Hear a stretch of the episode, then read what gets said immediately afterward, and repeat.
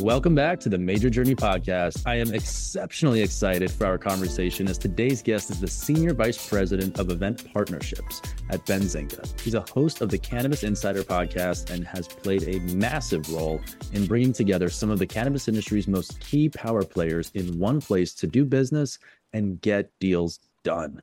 Let's just jump right on into it. Elliot Lane, welcome to the show, brother. How are you? I am good, Mike. I don't know if you all are How I Met Your Mother fans, but you say Major Journey podcast, and I just want to salute you and go Major Journey. Uh, but it is nice to be on, man. Appreciate you having me. Likewise, brother.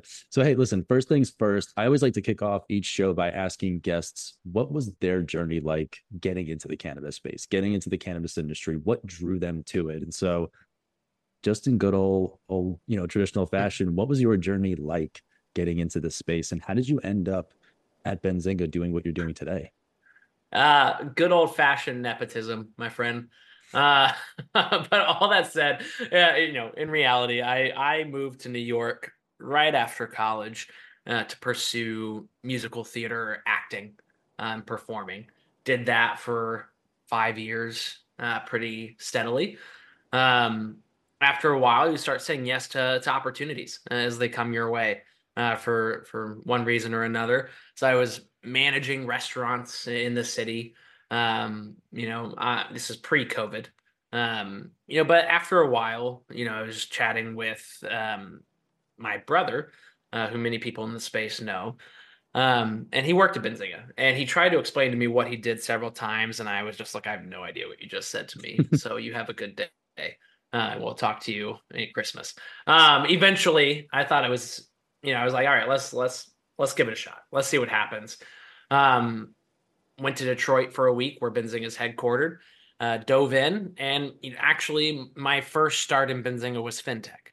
Um, so I dove in as a sales rep, um, selling brokerages, selling trading technology firms, selling data firms, selling. You know, my first event, you know, we had TD Ameritrade, uh, Acorns, the automated brokerage, E Trade, Fidelity um, Webull, and I have to tell you, I knew all of two uh, of those names and what they actually did. Um, so I definitely come from a, a fintech perspective, um, but almost simultaneously, we were working on the second iteration of the Cannabis Capital Conference. So I've been around for every single one of the Cannabis Capital conferences except for the very first in 2018 in Toronto. Uh, so we were doing a Florida one in early 2019, and um, that's when I started working with Trulieve. With um, oh, there was a, a cannabis company in Canada that was essentially the what Tilray is now, the largest in the world, and then they got smacked in the face uh, for having illegal facilities, and they no longer exist. Um, so it was it was a different landscape back then, man. You know, we had the MSOs um, gobbling everything up, and it was an introduction to the space as a, an event sales rep. Eventually, I started um, really diving in, uh, getting to know the executives in the space, you know, trying to assist with getting their messaging out through podcasts, through media, um, and, and, started working on our agenda. Um, you know, so now it, it really is a full fledged partnership system uh, in in my eyes, helping create visibility, create a platform for companies in the space to garner uh, brand awareness, to garner executive awareness, to garner communication to uh, like-minded individuals uh, and and entrepreneurs and companies. Uh, so that's where I feel I sit today. It was a very jarring shift uh, from where I came from, but I have a blast. I love this space. I love the people in it, um, and I, I, really couldn't see working in any other space being nearly as much uh, we'll say both fun and volatile. Yeah, that safe to say that's that's totally totally a thousand percent accurate. Um, I love the fact that nobody has the same exact backstory coming into the mm-hmm. space. So I appreciate you sharing that with us. And you mentioned how you've been along ever since the second Benzinga Cannabis Capital Conference. So I'd imagine you've been able to meet, be around, and absorb a lot of observations, uh, information, things like that over over a long period of time from some of the, the the largest, most powerful cannabis industry power players that are still standing today. So have you seen a common denominator amongst some of the more successful companies over time in what they've been able to do to sort of keep that longevity and keep that strong foundation that's been able to help them weather some of the storms and some of the market volatility that we've seen over the years versus some of the others that have, you know, for lack of a better word, just kind of fizzled out over time? I think there's different answers for that depending on which year you ask me that over the last five years. um, but like today, you know, looking at those who have, we'll say, survived um, over the last five years, you know, I think there's a mix it, of uh, these executives are hungry yet humble. Hmm. And, and what I mean by that is hungry being that they strive for innovation. They strive to be the best product. They strive for that quality. They strive uh, to bring that to the consumer, mixed with the fact that a CEO um, that has a banking background may not have the best insights into, um, you know, which strain or um, you know what terpenes or you know so so it's a mix. I think those companies that have done well are bringing a quality product um, to as many people as they can, um, while leading with multiple people that can get them to to more mature spaces. Mm. I don't know if that makes sense, but it just feels like um, no one, no CEO can do it all in this space with the with where we are at.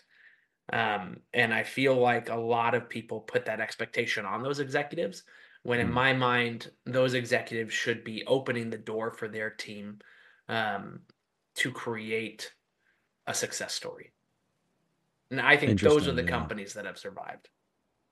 Yeah, and that almost sounds to me like how a lot of times even outside of cannabis a lot of companies will the demise of them can sometimes be because of the wrong people filling the wrong roles and stepping into the wrong shoes where maybe there should have been a little bit of just a diversified background of talent coming into play to support certain roles where to your point like you said you may need somebody to step into one position that has a, a better equipped background with developing different strains. Maybe you need somebody with a background who is able to speak to the banking and to the financials aspect of a particular organization and where they're at depending on where they're at in their in their life cycle and what challenges they're they're facing. So i think i think you just nailed it right there. That's definitely been key both outside of cannabis and definitely inside of cannabis because there are so many people coming into this space from different industries and verticals with a plethora of different backgrounds. I think we have a lot of great talent at our disposal. It's just a matter of picking the right players to step into the right shoes and fill those those roles that are are needed throughout Absolutely. a life cycle of a of a company. I think there's still interest in jumping into the space. Right? I think the space, you know, can do a better job at protecting the employee all the way around. Um, hmm you know, and I think that's a whole different conversation. Um, you know, but one more thing I did leave out there is successful communication um, but with the consumer. Uh, and I say that in the sense that, you know, knowing who your consumer is first and foremost, uh, but also making it easy for new consumers to understand your product, access to your product. But, um, you know, a lot of new consumers come in with a certain goal you know, some are just recreational, but some want to focus, somewhat, you know, wellness um, focused products, right? Um, and, and I think there are companies that do it very well, uh, but a lot of companies in the space lack really good consumer education. Uh, and I think the ones that do have that type of full blown access are the ones who have won um, so far. The the you know the the quantity as opposed to quality when it comes to consumer communication. So I think meeting in the middle there um, will probably push the next winners forward. I may yeah. have jumped a step there, Mike, but it was just on my mind, man. It was just right there.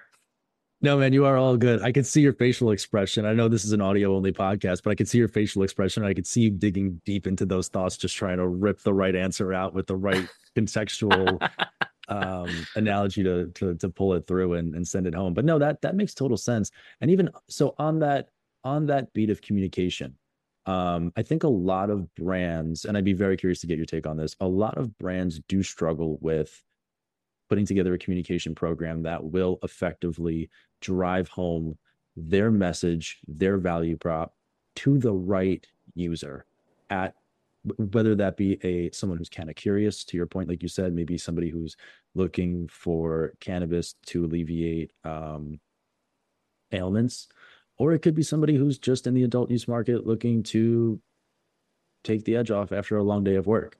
So i know with benzinga you guys do of course editorial earned coverage you also have um, paid media as part mm-hmm. of benzinga so can you kind of break down how a brand would from your perspective, approach both earned media and paid media in an effort to really help amplify their communication efforts and dial in what they're communicating to the right people? Yeah. Well, I mean, first and foremost, it's worth acknowledging that marketers in cannabis obviously have fewer channels to communicate. Uh, mm, uh, so I don't want you true. know any CMOs calling me later and being like, "Dude, come on."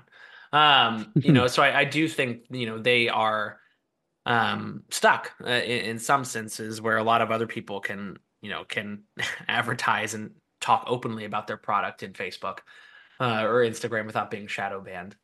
Um, but past that, I mean that that just leads you to having to find channels that are friendly, and you know I think media is absolutely part of that. That's that's uh, perspective of the public.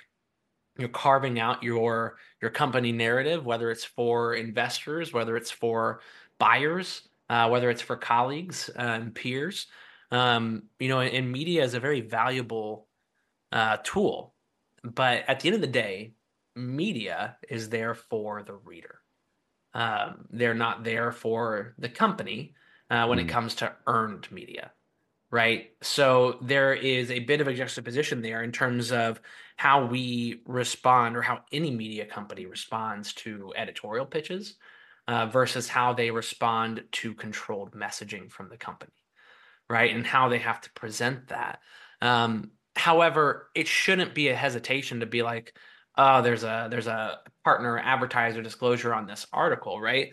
Um, you know, you paid for your packaging you know, you pay for ads to be boosted on Twitter, on Instagram, on Facebook when you can.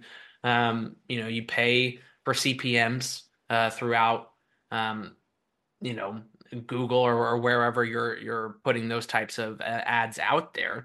Um, content is just another way to do it, but it is legitimate communication. It could be written content, could be video content, could be searchable content focused on ranking high in, um, you know, particular uh, keywords or key phrases, right? Content is very valuable to the cannabis space, and I think it's underrated in terms of uh, how valuable it really is. Uh, however, a good media site, if you want my honest opinion on vetting, should be the majority editorial, right? You know, it should be trustworthy news for the the reader. And Benzinga is 98, 99% earned media, right? You know, we are highly earned, highly for the reader, highly for what we feel affects their day to day when it comes to investment knowledge and building their individual wealth. Uh, but at the end of the day, uh, we want companies to be able to communicate to our audience, and written content, albeit with disclosures, uh, is an easy way to accomplish that. And Benzinga is the largest um, media company that covers the industry, anywhere from 10 to 40 articles a day, depending on how much news flow. And by far the largest amount of page views, uh, at least of domestic audiences. So you know, I think media can be very valuable uh, with what it offers on the sponsored side. However, when you think of earned versus unearned, is it for the reader or is it for you? Mm. Right. And that, in my mind, is how you differentiate. That's a great way to break it down right there. And I haven't heard that that analogy or that breakdown ever before, but I think that's that's spot on right there. Um, I know a lot of people always are always asking, you know, what does it take to, and not just with Benzinga, but I remember sitting at um at MJ BizCon this past year as well in a panel where, where you were on and you were discussing the the nature of of earned media versus paid media the pros the cons to to both and just what that what those two landscapes look like it's essential to have both i think in a mm-hmm. brand's playbook uh, because one of them you're able to really get into the news cycle. You're able to offer your expertise on whatever it is that the audience may be wanting to know about at that given time. But then there are plenty of other times where maybe, to your point, um, when there's something that a company really wants to put out there that may not necessarily fit into the news cycle, but it still is relevant and does warrant value to the reader, that's where maybe doing some some paid media, like an advertorial for for instance, or something along those lines, could still be valuable to to everybody. But there you have a, maybe a little bit more control over timing of when something gets published in in that realm. I, I think you'll see. Um, you're absolutely right. I think you'll see a readership doesn't decline you know when you when you go through anybody's any news company's app uh, you know how you can just scroll up you can filter what's what's good for you. You can do the same on benzinga. Benzinga's app we have different industries you can focus on. But when it comes to sponsored content we don't see any drop off hmm. in, in interested readership there. Obviously when you have headlines like elon musk made his mom sleep on a you know a mattress on the ground in his garage. You're gonna get some clicks. Clickbait right? We can all admit that but you know, from normal articles that uh, you know aren't quite as clickbaity, um, but are still consequential to the market versus uh, what a company wants to put out there, readers are still interested in both, um, especially if it has influence on what they buy, whether it's products uh, and you know consumable materials or whether it's stocks. Yeah, no, I totally agree with that. And then speaking of that too, uh, I want to dive into the Benzinga Cannabis Capital Conference coming up in April. Uh, I'm super excited. Admittedly, this is going to be my very first uh, capital conference that I'll be attending. So I'm super pumped about it. I know I've talked to you about it, kind of what to expect. But for everybody listening, if they're a first time, if this is their first time going at it, or maybe if they're coming back for round two, round three, whatever it may be, what can folks uh, expect from this year's capital conference coming up in in Hollywood in April? So, um, if you're coming back we are adjusting format of content a bit. Previously, you know, we've had a stage focused on finance and a stage focused on CPG running side by side both days. We're lessening the amount of content.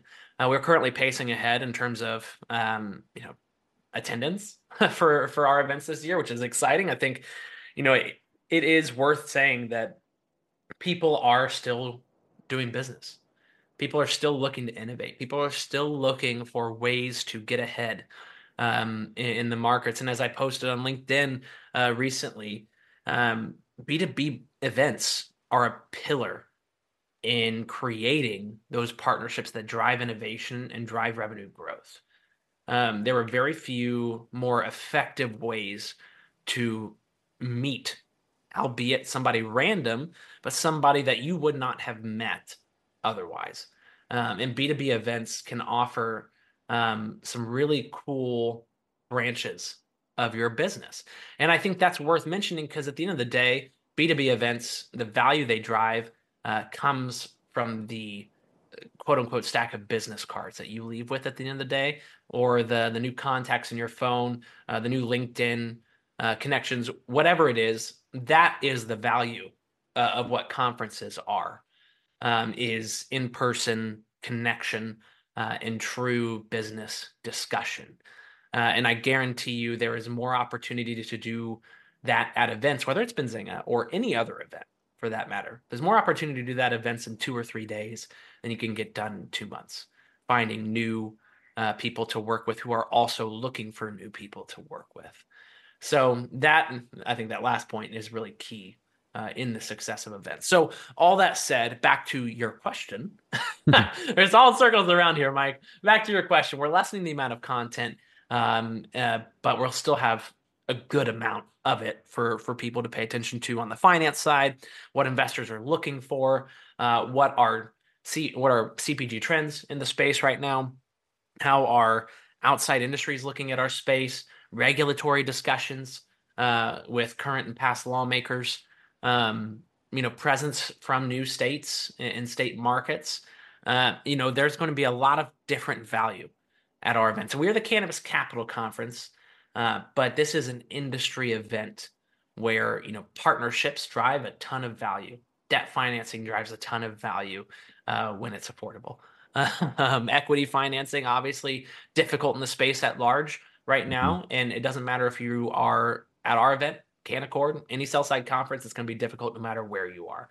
But money is there to be found if you have a business that is running operationally uh, efficiently uh, and, and and well.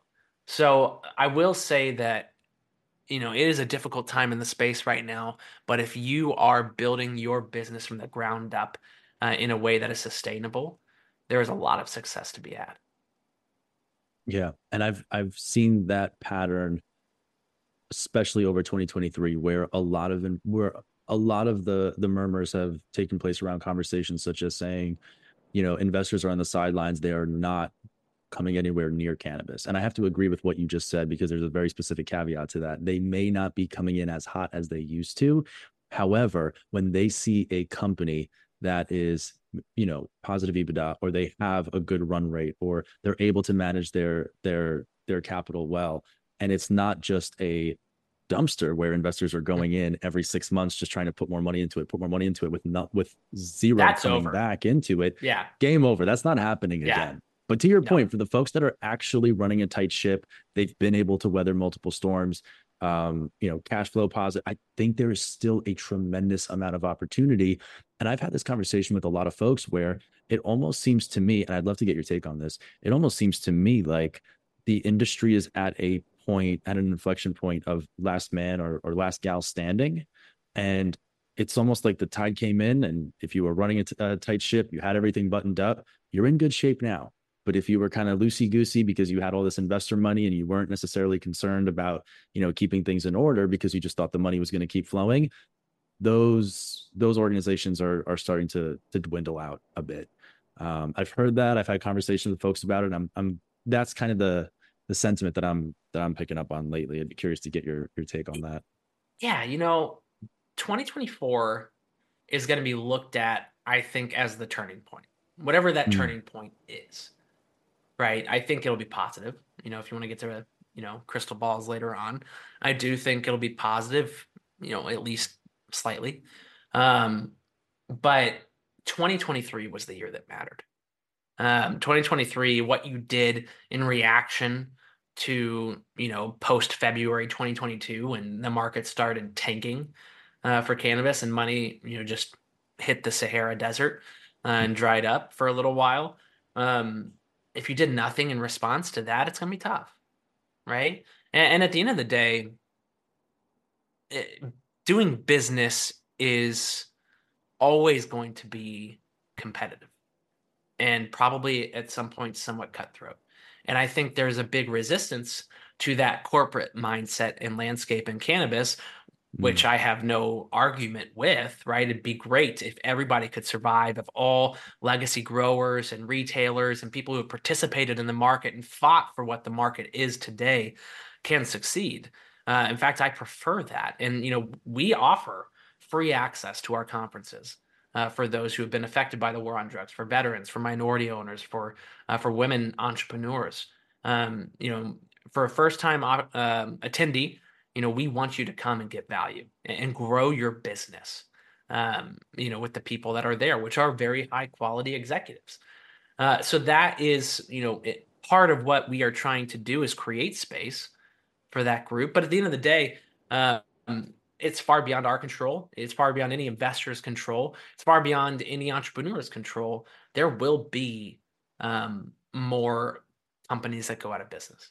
Whether this year ends healthier, whether this year ends unhealthier for an industry at large, uh, I don't think it matters. But there's so much competition in this space right now. There's so many product SKUs out Mm. there. I find it hard to imagine that we won't see still uh, companies dissolve in, in one sense or the other, or be gobbled up, be acquired, whatever it may be.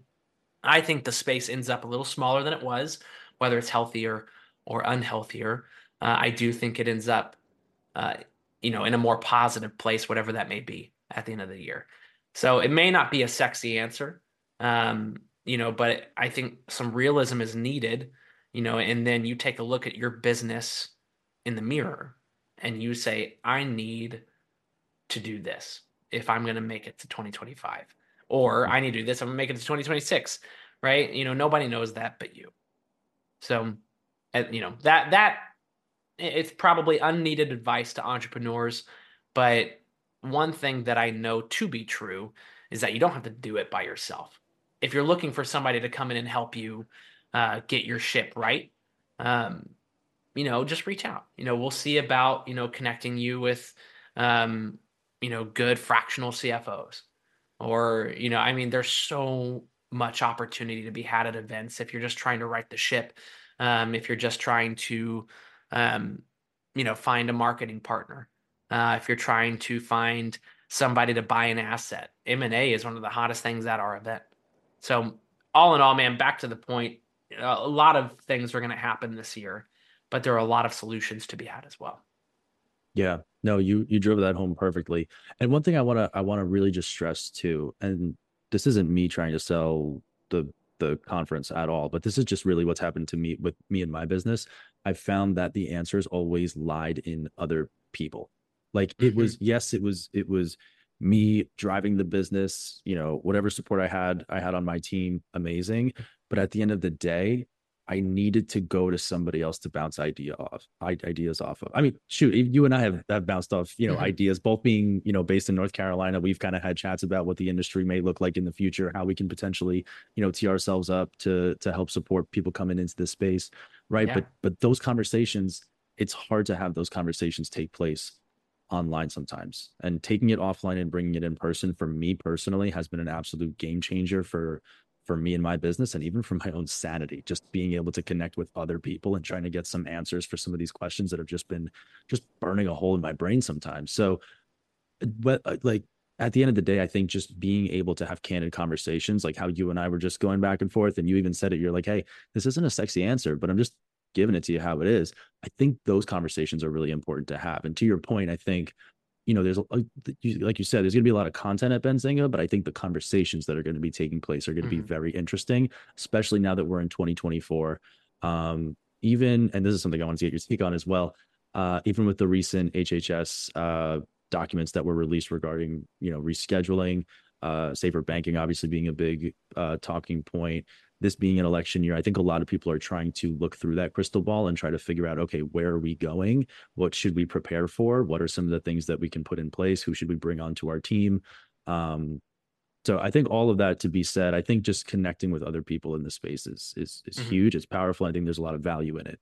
Um, and I'd love to get your your take with all the things I just kind of mentioned. Do you have any kind of gut feelings or or strong personal outlooks on what we can potentially expect to come from the industry this year. I would be surprised if eventually Schedule Three is not what happens this year. Um, I you know I think the next likelihood outside of you know for me Schedule Three is the most likely happening. Schedule Two is the next likeliest, albeit I think further down. I don't think nothing will happen, and I mm-hmm. don't think descheduling is likely you know, and it's unlikely, just given the history uh, of the two organizations working together, that the DEA goes away from the HHS recommendation.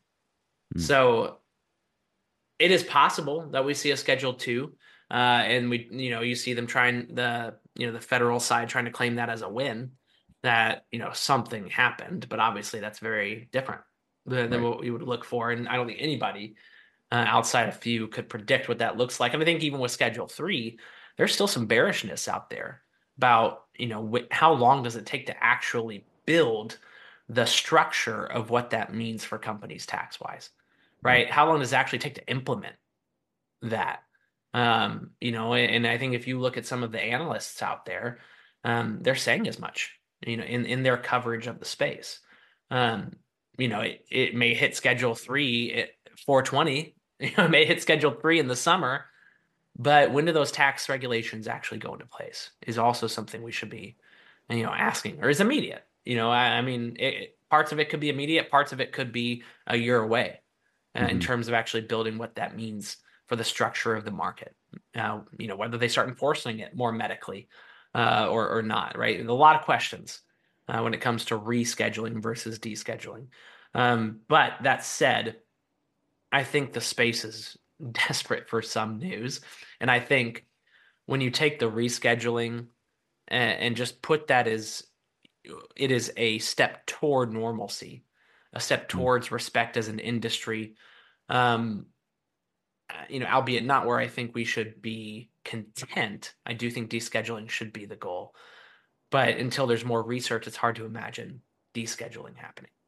So I think rescheduling happens. I think we see stocks start to be valued more closer appropriately. However, I don't think institutions are going to jump in um, li- liquidity wise until after something happens. Um, I think they'll take the the losses between now and then uh, as it starts to go up. But I still think once rescheduling hits, there's such a big jump uh, to where these stocks actually should be valued as a business, or some of them, um, that institutions will take that win, right? So I think you start to see more liquidity injected into the space no matter what come rescheduling. And I think 2024 ends better than it started. Yeah, no, that that's a great outlook right there. And then um in regard to public markets, do you think that we could potentially see institution wise um something similar uh of which recently happened with the the Bitcoin spot ETF approval where once something once a monumental shift like that happens where you know somebody signs off on something and now institutions kind of have a little bit of a green light and a little bit of a safety in place to say okay now we can begin to participate you think is that kind of what you were getting at where there's going to be this this you know green light moment and all of a sudden institutions will feel a lot more comfortable adding cannabis companies into their their portfolios? I think this is a step in between uh where we are now and the bitcoin etf hmm. um i think companies obviously could have invested into bitcoin uh, or institutions could invest into bitcoin prior. Um obviously in, in a different way with different you know, security, right? You know, now you can just go buy an ETF uh, for right. more, you know, more or less, right? Um, you know, and that in its own right is it creates more access. It creates more opportunity for public ownership. And rescheduling does not do that for the cannabis space, right? You know, it, until these US companies are able to list on NASDAQ or NYSE, uh, and be accessible to all U.S. investors through all retail brokerages like Webull and Robinhood, who don't necessarily offer OTC or at least without a fee. Mm-hmm. You know, those that access rights the markets. You start to see Canadian stocks being more correctly valued compared to their U.S. peers, um, and I think you start to see um, more reward for uh, the US side, I think the IPO market opens up. Uh, all in all, I think that you know, once we can see US listings for cannabis companies, I think you see a resurgence of the space that could outpace a rescheduling. Interesting. Yeah. No, I. But if I, rescheduling set the groundwork, man, it'll be even better. so yeah. that's the goal. Yeah, and I think it's also again to to what you mentioned before, it's a timing thing, right? Like okay, mm-hmm. like it could be written into law, but then how long does it take for all these things to get implemented and for things to really start, you know, picking up pace and and getting into motion? It makes it make sense at the end, you know, just to break it down into layman's terms, if I'm just a diversified um, individual investor, you know, I I work a 9 to 5 at, at you know some local credit union or bank uh, and I, I invest in stocks in my own time. Um, i may not know the cannabis space or understand you know you know all the things that we've discussed today but i do know that if i see something happening in the news and i want to check to see what cannabis stocks i can invest in i might go for sbl i might go for mm. cgc i might go for high tide or village farms uh, because they are accessible to me and that is why you see those Canadian stocks take off anytime there's US federal news that happens because they're accessible. So if you have these US companies uh, able to trade at a higher, um, you know, times what they are now, which should already be happening, but it's not, um, it, it's going to be much more rewarding for those that are invested. Hmm. Great take. I like that. I like that perspective. Um, I know we've been jumping around a little bit here, but Elliot, real quick, um, is there anything else that folks should know about happening regarding Benzinga's Capital Conference coming up in April, or any kind of new, you know, just new new things, new developments happening, uh, offerings, anything you know that that the team at Benzinga is doing to kind of help support the cannabis industry, the community, the the businesses in it, um, as we kind of you know kick off 2024. Our tagline is where deals get done. That is our focus. If you're not coming to our events and finding it easy to meet with people, um, that's an issue. And, and, that's something that I don't think will happen. Uh, I, I, have to say, unless you're trying not to meet with people, I think you'll find it so, pretty accessible uh, to meet those that you're trying to get in front of. So, you know, if you're looking for anything in specific uh, and you're unsure if an event can help, I'd take 10 minutes, uh, you know, out of my time without a doubt to see if we can find something that works. Right. You know, for us, this space is hard enough uh, without, you know, giving money where it's not going to work. And that's not our job. It's not what we're supposed to do. And when I say giving money, like buying hotel rooms, buying flights, you know, you can get your demo or, or product out there if you want, uh, you know, through an exhibit. You know, you can, you know, get, you know, up your credibility in the actual event with some branding, um, you know, to help with networking. Uh, we can talk thought leadership. You know, if you're an appropriate fit for our panels, we can absolutely discuss that. But there are a ton of ways to find value outside of just standard event participation. Uh, and we want you there uh, no matter what that is. So all in all, man, that's that's all I got uh, for for new offerings. Um, the newest would be we're adding a smaller local market event series. We're starting in California, February 22nd at Bioscience Los Angeles in Culver City. Be there or be square. Go to bzcannabis.com for our cannabis capital conferences. Florida in April, Illinois in early October. And then for the cannabismarketspotlight.com, that's it, cannabismarketspotlight.com, California in February, New York, New Jersey in May, probably adding a few more, perhaps Michigan, maybe Colorado. Um, who knows? One day, North Carolina, my friend. Absolutely. but that'll come down the road. Awesome. Well, I'm excited for all of it. Uh, Elliot, thanks again just so much for taking the time out. I know you're you're involved in a lot of things. You got your hands in a lot of different projects. Um, so thank you again just for taking the time out to be with us, shedding light on all things cannabis media, business, industry, public markets. I didn't even know we were going to go there, but I loved it. Had a great time. um, I will put a link down to all of the resources that you just listed down below in the description so people can easily access all the goods. And until next time, brother, thank you so much again for your time. This was a blast. Thanks, Mike. Appreciate you having me on, man. Always a pleasure hanging out with you. Right back at you, brother. All right, that'll do it for this week's episode of the Major Journey Podcast. We will catch you all next time.